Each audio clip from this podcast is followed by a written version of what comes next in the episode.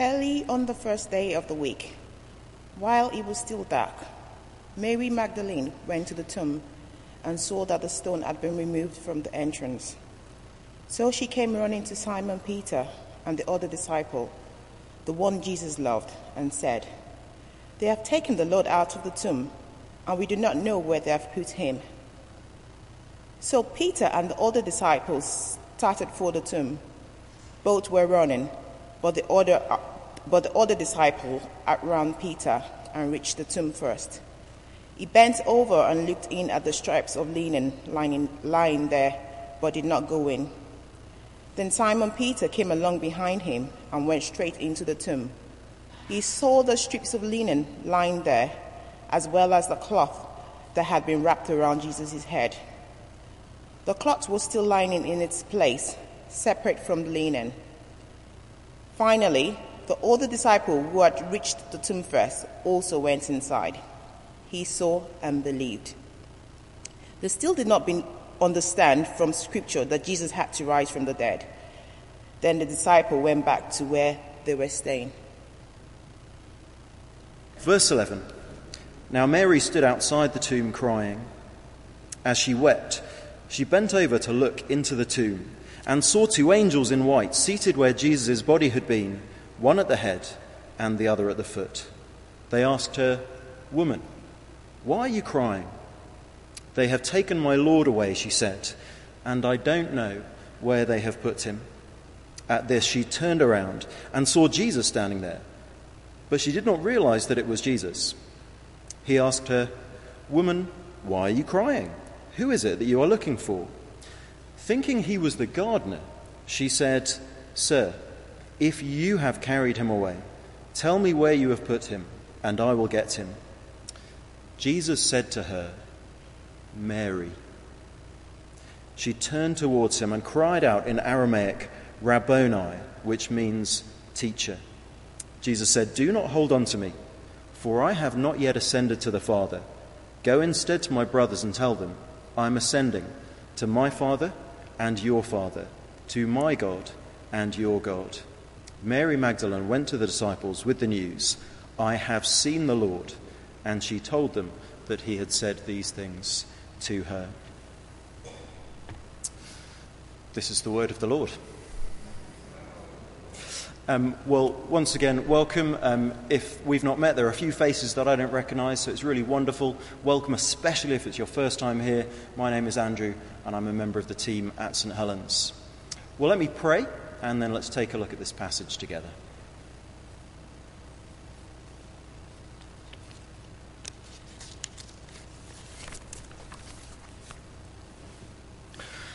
Father God, we thank you for your word. We thank you this Easter that we do not wake up to a world in which there is no hope, but because of the resurrection of Jesus from the dead, there is hope. And we have that. We have that in your word. We have it clearly. And we pray, Lord, that as we look at it this morning, you would grow faith, grow hope in each and every one of us. And we ask that in Jesus' name. Amen. When I was a kid, I didn't really get Easter. Um, I think if if you're a big fan of chocolate, then I suppose Easter is quite exciting. I was never a massive fan of chocolate. Christmas, I understood.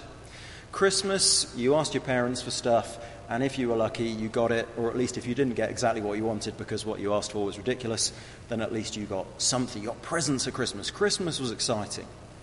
Easter was chocolate. And you can tell how kind of, I guess, unromantic I was about the idea of that, that one year I tried to persuade my parents to give me the money that they would have spent on Easter eggs for me so that I could then go and buy Easter eggs for myself half price after Easter, because you knew they'd always be on discount, because that way I'd get twice as much chocolate. What then is Easter about? The B B C had an article um, which uh, I was very interested by the headline. It said, "How to make Easter mean more." How to make Easter mean more. Implication, Easter doesn't mean very much. But anyway, here he goes. It says, "Easter is the most significant event in the Christian calendar, but its message of new beginnings, hope and redemption are universal and can be appreciated by everyone. The idea of a rebirth, resurrection, or a fresh start is one that we can all appreciate. It can be hard to make big changes in life, but spring presents the perfect time to get a new job, mend or end a relationship, or move house. How to make Easter mean more. I think I might want to argue that's how to make Easter mean less, because that's great, isn't it? I'm all for a fresh start. Fresh starts are great. Turn over a new leaf, whatever it is. But it's not enough, is it? As we move slowly, painfully, progressively towards the end of lockdown, which most of us are looking forward to, many of us have faced losses this last year. Almost all of us will not have been able to spend as much time with those that we love, particularly those that don't live in the same town or city as us. Many people have lost their jobs, lost businesses, lost livelihoods. And of course, for many, and some in our midst, some here this morning, have lost family and friends who they'll never see again. What we've lost is gone. That time is gone. Those people are gone. And a little bit of positive thinking, the perfect time to get a new job, mend or end a relationship, or move house. Well, it's not enough, is it?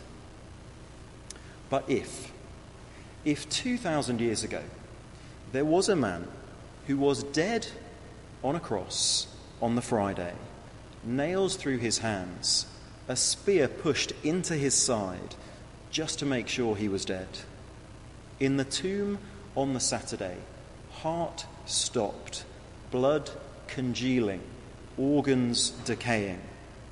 But on the Sunday, on the Sunday he was alive, heart pumping, blood flowing, standing in the light of a new day, more alive than he had ever been. If that's true, then there's a hope beyond the worst that can happen to us. There's a hope beyond death. And that is the message of Christianity, not just a bit of positive thinking, but that if the tomb of Jesus Christ was empty, then life would never be the same again. Well, let's turn to our account in John chapter twenty. As I say, if you've got a Bible or a smartphone with a Bible app on it, you're welcome to follow along. If not, don't worry, I'll read the verses. So Jesus had been tried in the early, early hours of Friday morning by a kangaroo court, handed over to the Roman authorities, beaten, mocked, spat on, and then crucified, nailed to a wooden cross, and hung up to die.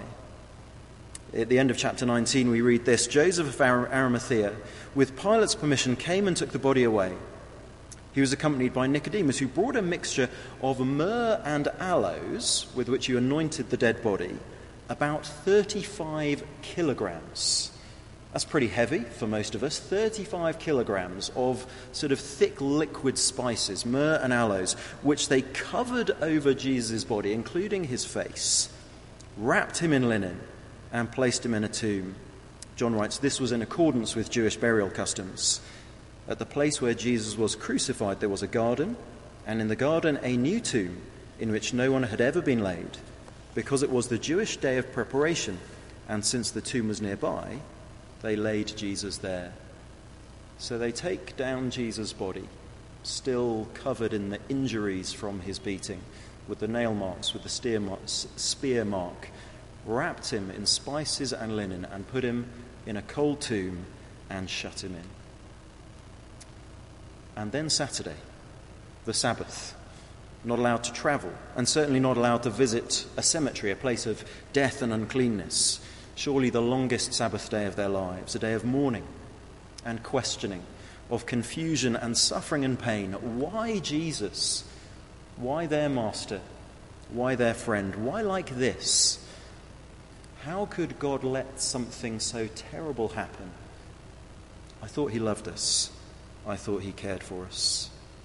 And then we read John chapter twenty, early on the first day of the week, so the Sunday, while it was still dark, Mary Magdalene went to the tomb. Now, there was no way that Mary would have been able to roll the immense stone out of the way. It would have weighed a couple of tons. Such tombs were designed to frustrate grave robbers. Once you'd rolled the stone down a slope and it was settled there, moving it again was almost impossible. All Mary would be able to do was look, sit, grieve, question again what had gone wrong, but just to be as close as possible to the one that she loved, to the one who had loved her. Mary didn't go expecting a miracle. I think this is almost a problem for us as we come to Easter. We've already said, Christ has risen. He is risen indeed. Hallelujah. That is not what Mary was expecting. She was just expecting to sit and weep at the tomb. But instead, this is what she saw. Early on the first day of the week, while it was still dark, Mary Magdalene went to the tomb and saw that the stone had been removed from the entrance. But she doesn't go further. At that point, she probably suspected grave robbers. And so very wisely, she runs. And she runs back. So she came running to Simon Peter and the other disciple, that is John, the author of this gospel, and said, "They have taken the Lord out of the tomb, and we don't know where they have put him." Now notice what Mary doesn't say. Mary doesn't say, "Jesus has risen." Mary says, "They've taken him away." She was not expecting him to be alive. Peter and John weren't expecting him to be alive either. They didn't say, "Well, of course, that's because he said he'd rise." No. Instead, we don't know exactly what they're thinking, but probably something along the lines of, "Someone's stolen the body. Quick, let's get there. And if we get there in time, maybe we can catch up with them."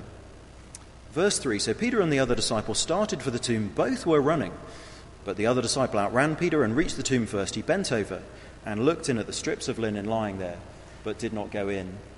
And here we get a bit of a personality profile of John and Peter. John, the younger guy, gets there first, but when he gets there, he just kind of peers in and looks. But Peter arrives and in character just rushes straight on in. But even as John looks into the tomb, what he sees doesn't fit with a grave robbery. If you are grave robbers, and the emperor had, dic- had, had made a law that if you robbed graves, the penalty was death. So if you're grave robbers, you want to get away with it. So you get in there, you grab it, you get out there. You don't stop and slowly unwrap the body from all the strips of linen, put them neatly in two piles, the bits from the body in one place, the bit from the head in another place, and then carry the body away. You just grab what you can and you get out of there. But instead, John looks in and he sees the strips of linen. And then Simon Peter, verse six, came along behind him and went straight into the tomb. He saw the strips of linen lying there, as well as the cloth that had been wrapped round Jesus' head. The cloth was still lying in its place, separate from the linen. Finally, John, who had reached the tomb first, also went inside. He saw and believed. So something about what John saw caused him to believe.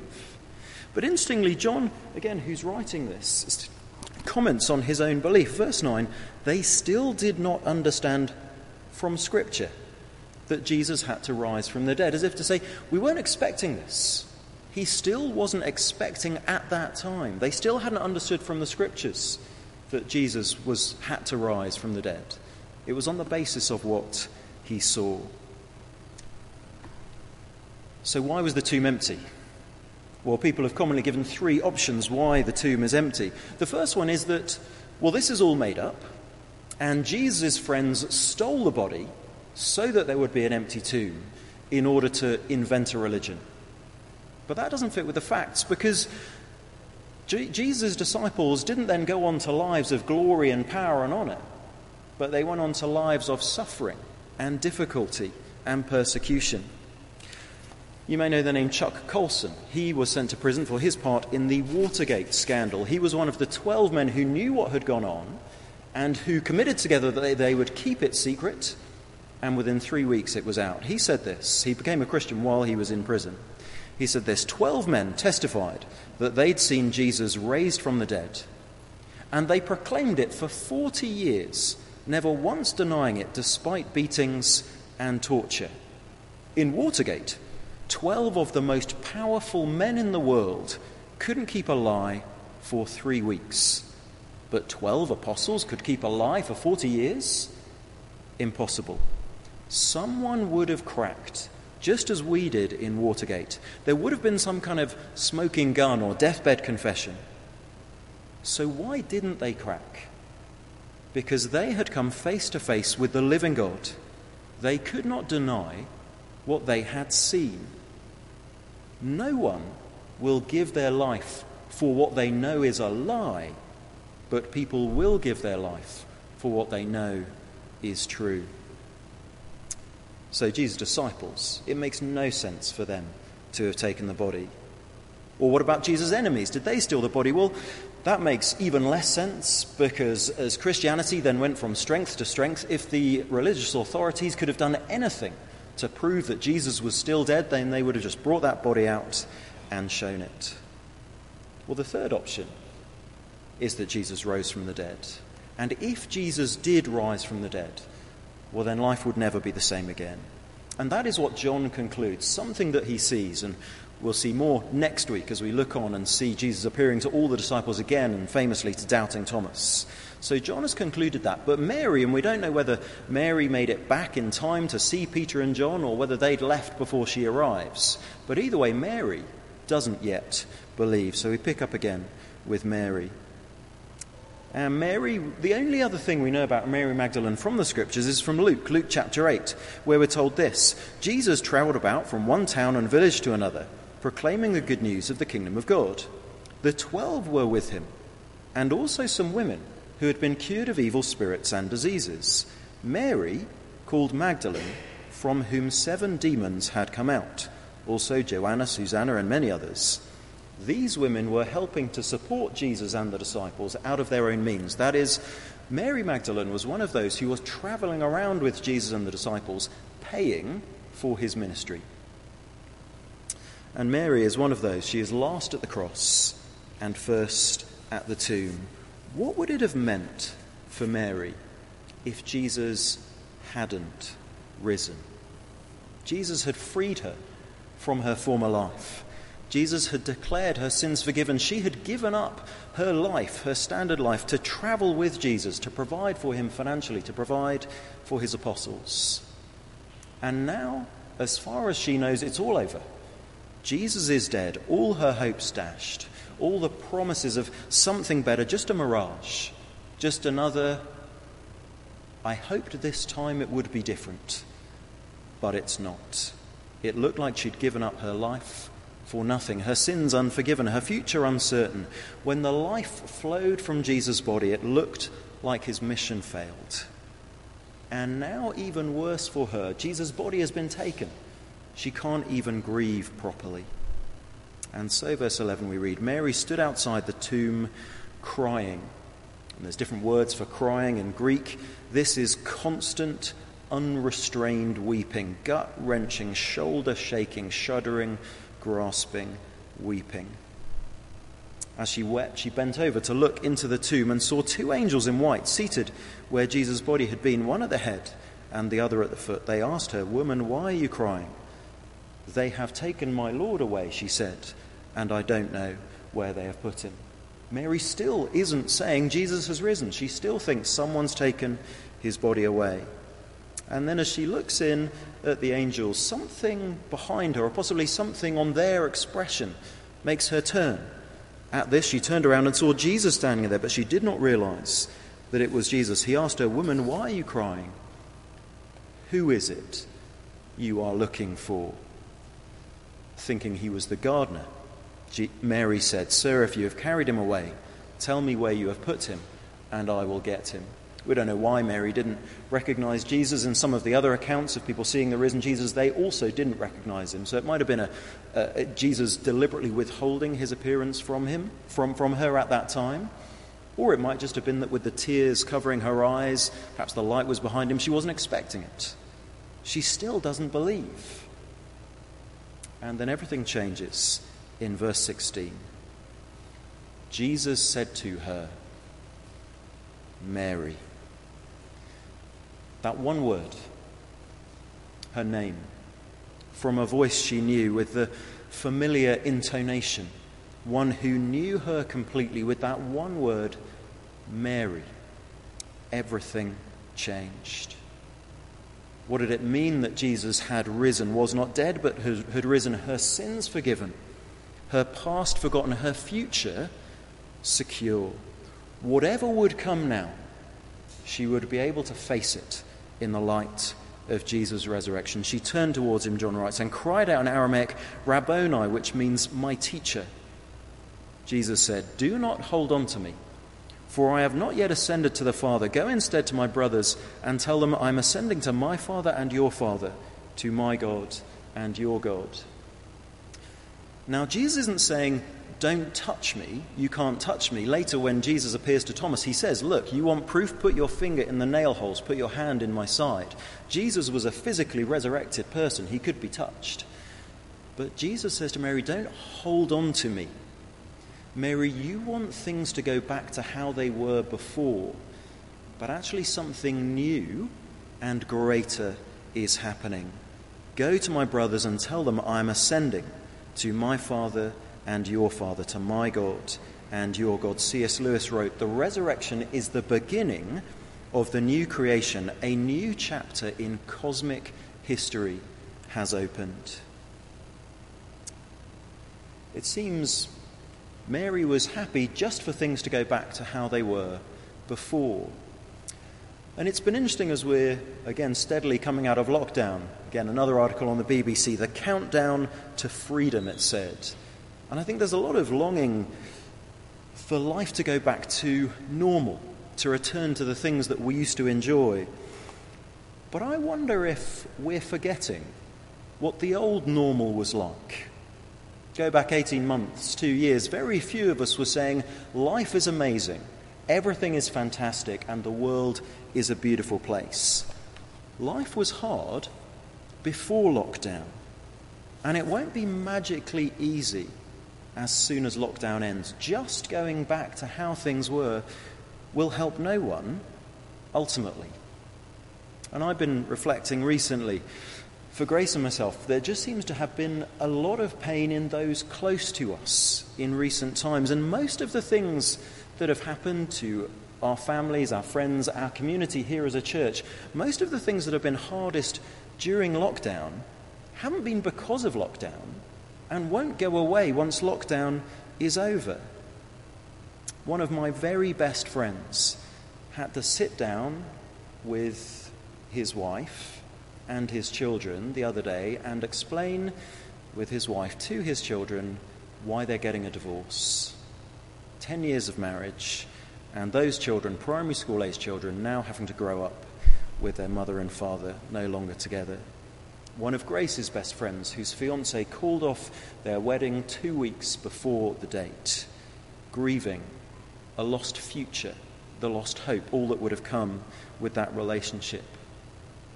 Our friend, our brother, Adrian, who we've prayed for already today, undergoing chemotherapy, not knowing yet what the future will hold.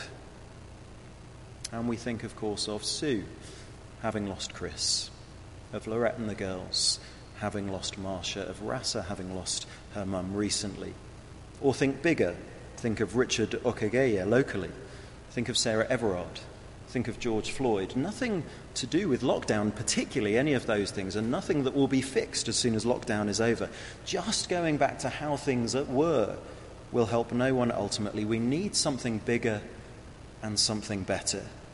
Jesus said to Mary, do not hold on to me. I have not yet ascended to my Father. Go instead to my brothers and tell them, I'm ascending to my Father and your Father, to my God and your God. Mary Magdalene went to the disciples with the news, I have seen the Lord.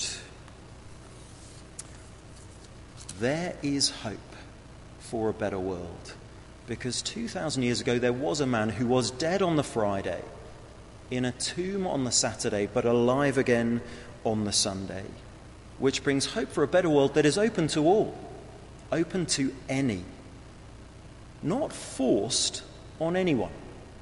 We have to choose it. We have to say yes. We have to opt in. And not the promise of an easy life now. Not the promise that things here will be easy now or when lockdown is over. But a guarantee that because Jesus has risen, if we put our trust in him, we too will rise. A promise that one day a better world will come. Now, if you're a skeptic uh, listening in this morning, whether in the building or online, well, firstly, welcome. Skepticism has a long and great history. As I said, we'll be looking at Doubting Thomas next week. And secondly, I realise that, that what we've looked at this morning, that the, the tomb was empty. There were linen rags left behind. Mary said that she saw Jesus, and someone wrote it down. Well, this alone may not be enough to convince you, and you may have so many other questions. Can we trust the gospel writers? How do we know that the Bible wasn't changed over the centuries between then and now? Did Jesus really die? Maybe it was just a resuscitation, not a resurrection. Did anyone else see him alive? Or conveniently, was it just his best friends? Or maybe a host of other questions.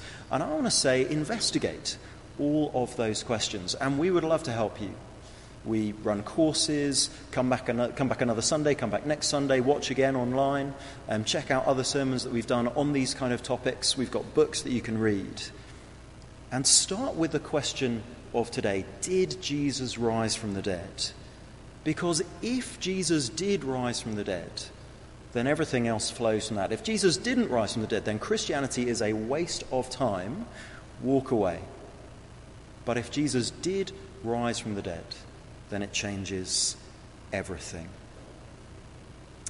If there were no resurrection, we ourselves could not be raised, but the Son of God is living, so our hope is not in vain. Uh, a book I enjoy turning to um, on this topic is a, is a book called A History of Thought. It's by a French atheist and philosopher, Luc Ferry. He writes... Sorry for the pronunciation, Michelle. He writes that the central question of all philosophy concerns this proposition, that the human being is mortal, that we know that we will die, and that our near ones, those we love, will also die. And in his book, he goes on to lay out his own humanism, as well as to examine and reject other worldviews, including Buddhism, Buddhism and Stoicism as philosophies for life. Towards the end of the book, he writes this: I find the Christian proposition infinitely more tempting, except that I do not believe it to be true. But were it to be true, I would certainly be a taker. I remember my friend, the atheist and historian François Furet, being asked on television whether he would wish God, what he would wish God to say to him were they ever to meet, to which he gave an immediate answer: come quickly, your loved ones are waiting for you. I would have given the same answer. Amongst the available doctrines of salvation, nothing can compete with Christianity. Luc Ferry, atheist. It is true. It is true. Not an abstract hope. Easter, not the perfect time to get a new job, amend or end a relationship or move house, but the promise of a new world. No suffering or sickness or brokenness or death, restored relationships, open to all. That is true hope this Easter.